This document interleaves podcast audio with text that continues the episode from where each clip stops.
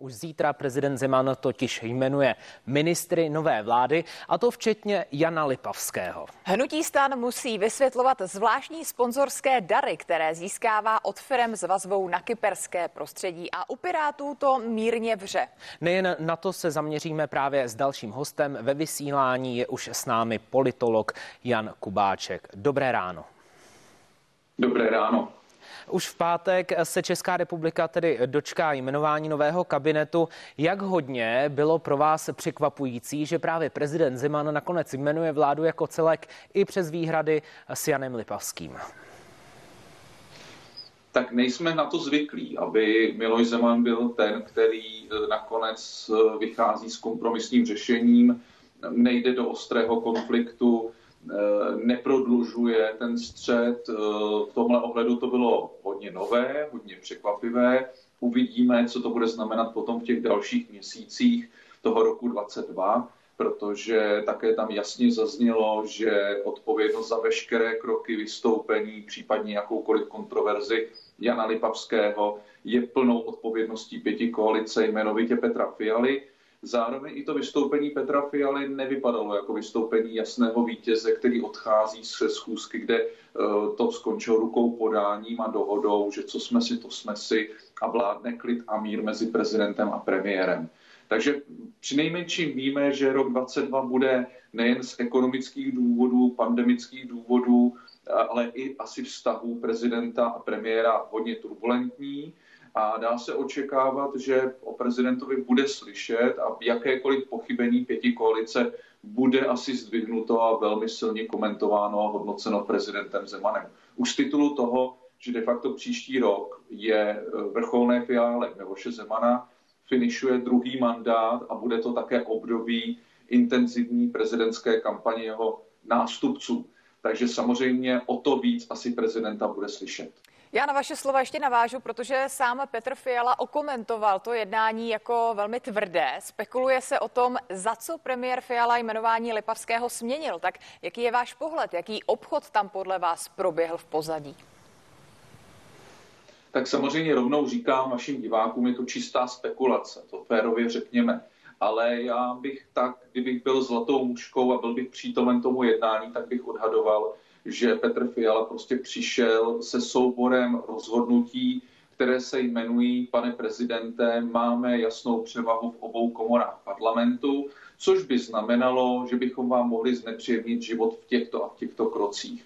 Typově ve státní rozpočtové kapitole kanceláře prezidenta republiky, typově ve jmenování budoucích ambasadorů, také z prostředí, které při nejmenším má korektní a e, racionální vztah s Milošem Zemanem, či je přímo z jeho politického prostředí. E, následně nás čeká české předsednictví. Tam jsou také velmi důležité příležitosti pro vystoupení prezidenta, které mu se mohou přenechat prezidentovi, nebo se jich může ujmout premiér, případně pověřený člen vlády. A takhle bychom mohli pokračovat přes i možná určité hrozby a připomenutí článku 66, protože je tady stále zejména spousta senátorů, kteří by ho velmi rádi aktivovali a omezili tím pravomoci prezidenta při nejmenší na určitý čas. A myslím si, že touhle cestou se to vedlo. Takže z toho titulu já počítám, že prezident eh, tím, že to je opravdu matador a je si vědom těch kroků, které budou následovat, protože sám byl premiérem a vrší druhé prezidentské období, takže tak trochu počítám, že revanš přijde a přijde z úroky. Zkrátka pěti koalice musí udržet to, co jí teď velmi pomohlo, a to byla týmovost, soudržnost a to, že předáci vystupovali jednotně. Ale už tam bylo první zaškobrtnutí, už neměli informaci o důležité schůzce Petra Fialy s kancléřem Minářem. Takže zkrátka prostě bude potřeba to bedlivě sledovat, co se bude dít v dalších měsících, že to může naznačit, o čem premiér Petr Fiala jednal s prezidentem Milošem Zemanem.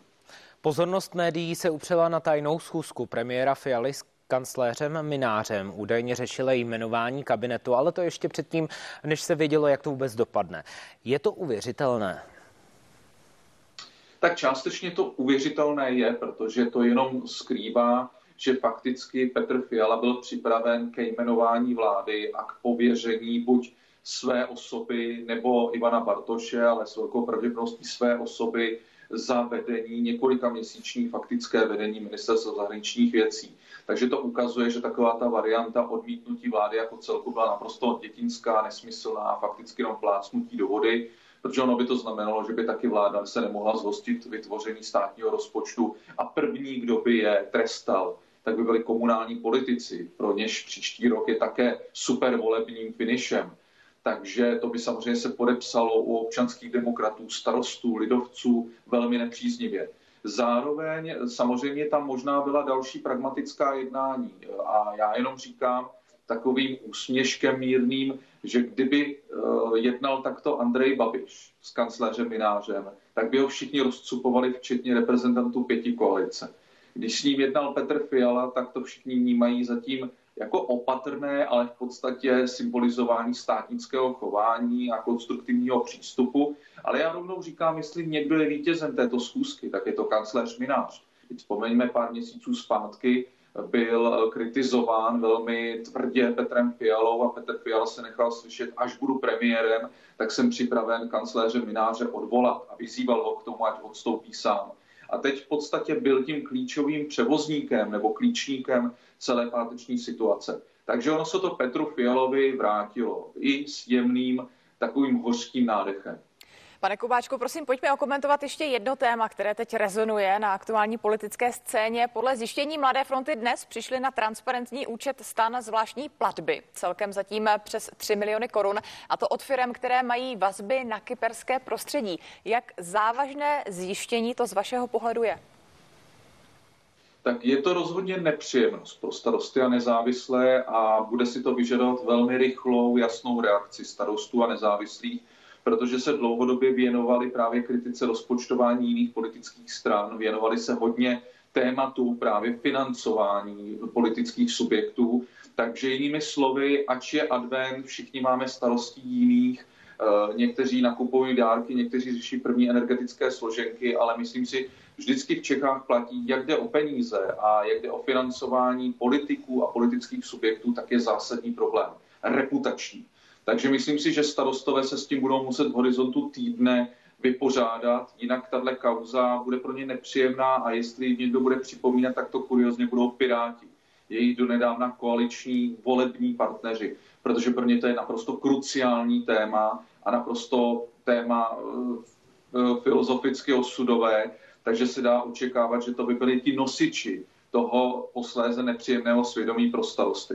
Takže já čekám, že jak se ta kauza objevila, tak stejně jasně v brzkých hodinách, maximálně dnech, se tomu ve špičky vedení stan postaví, e, nějakým způsobem to pokud možno transparentně vysvětlí. A mimochodem to taky ukazuje, jak byla velmi důležitá a stále důležitá role je Věslava Michalíka, že to je nejen místo předseda starostů a nezávislých, ale že to je velmi důležitá i de facto ekonomicko-stranická persona. Hm, pojďme na samotnou podobu vlády. Jan Lipavský nakonec bude šéfem rezortu zahraničí. Do jaké míry bude loajální a jak moc bude naopak trvat na svých postojích a to i za předpokladu, že se to hradu nebude líbit? tak myslím si, že jestli bude někde zjevná lojalita, tak to bude zjevná lojalita vůči Petru Fialovi, respektive on na ní bude trvat a bude si ji vynucovat. Protože teď ho hájil jako svého nejbližšího občanského demokrata, kdybych měl použít ten příměr. Eh, myslím si, že ta komunikace mezi eh, Milošem Zemanem a ministrem zahraničních věcí budoucím za několik hodin Janem Lipavským bude probíhat. On se ten vztah zracionalizuje Všimněme si, že ten vztah fungoval mezi Tomášem Petříčkem a Milošem Zemanem, ale ani jedna ze stran neměla takovou tu touhu to vytrubovat do světa, protože každý měl jiné voličské jádro. Tady si myslím, že spousta komunikace bude probíhat skrze Petra Fialu, jeho ambasadora Petra Blaška, budoucího ministra spravedlnosti a mimochodem ministrině obrany Janu Černokovou. Ta má také k Miloši Zemanovi dlouhodobý eh, respektu plný vztah takže to si myslím, že budou klíčoví ambasadoři, vyjednavači a jenom to umocňuje, že tou stěžení personou v zahraniční politice i z logiky blížícího se českého předsednictví bude premiér Petr Fiala. Hostem CNN Prima News byl politolog Jan Kubáček. My vám moc krát děkujeme za čas. Předpokládám, že se brzy zase uslyšíme vzhledem k té politické situaci, kterou teďka prožíváme. Já přeji všem a mír.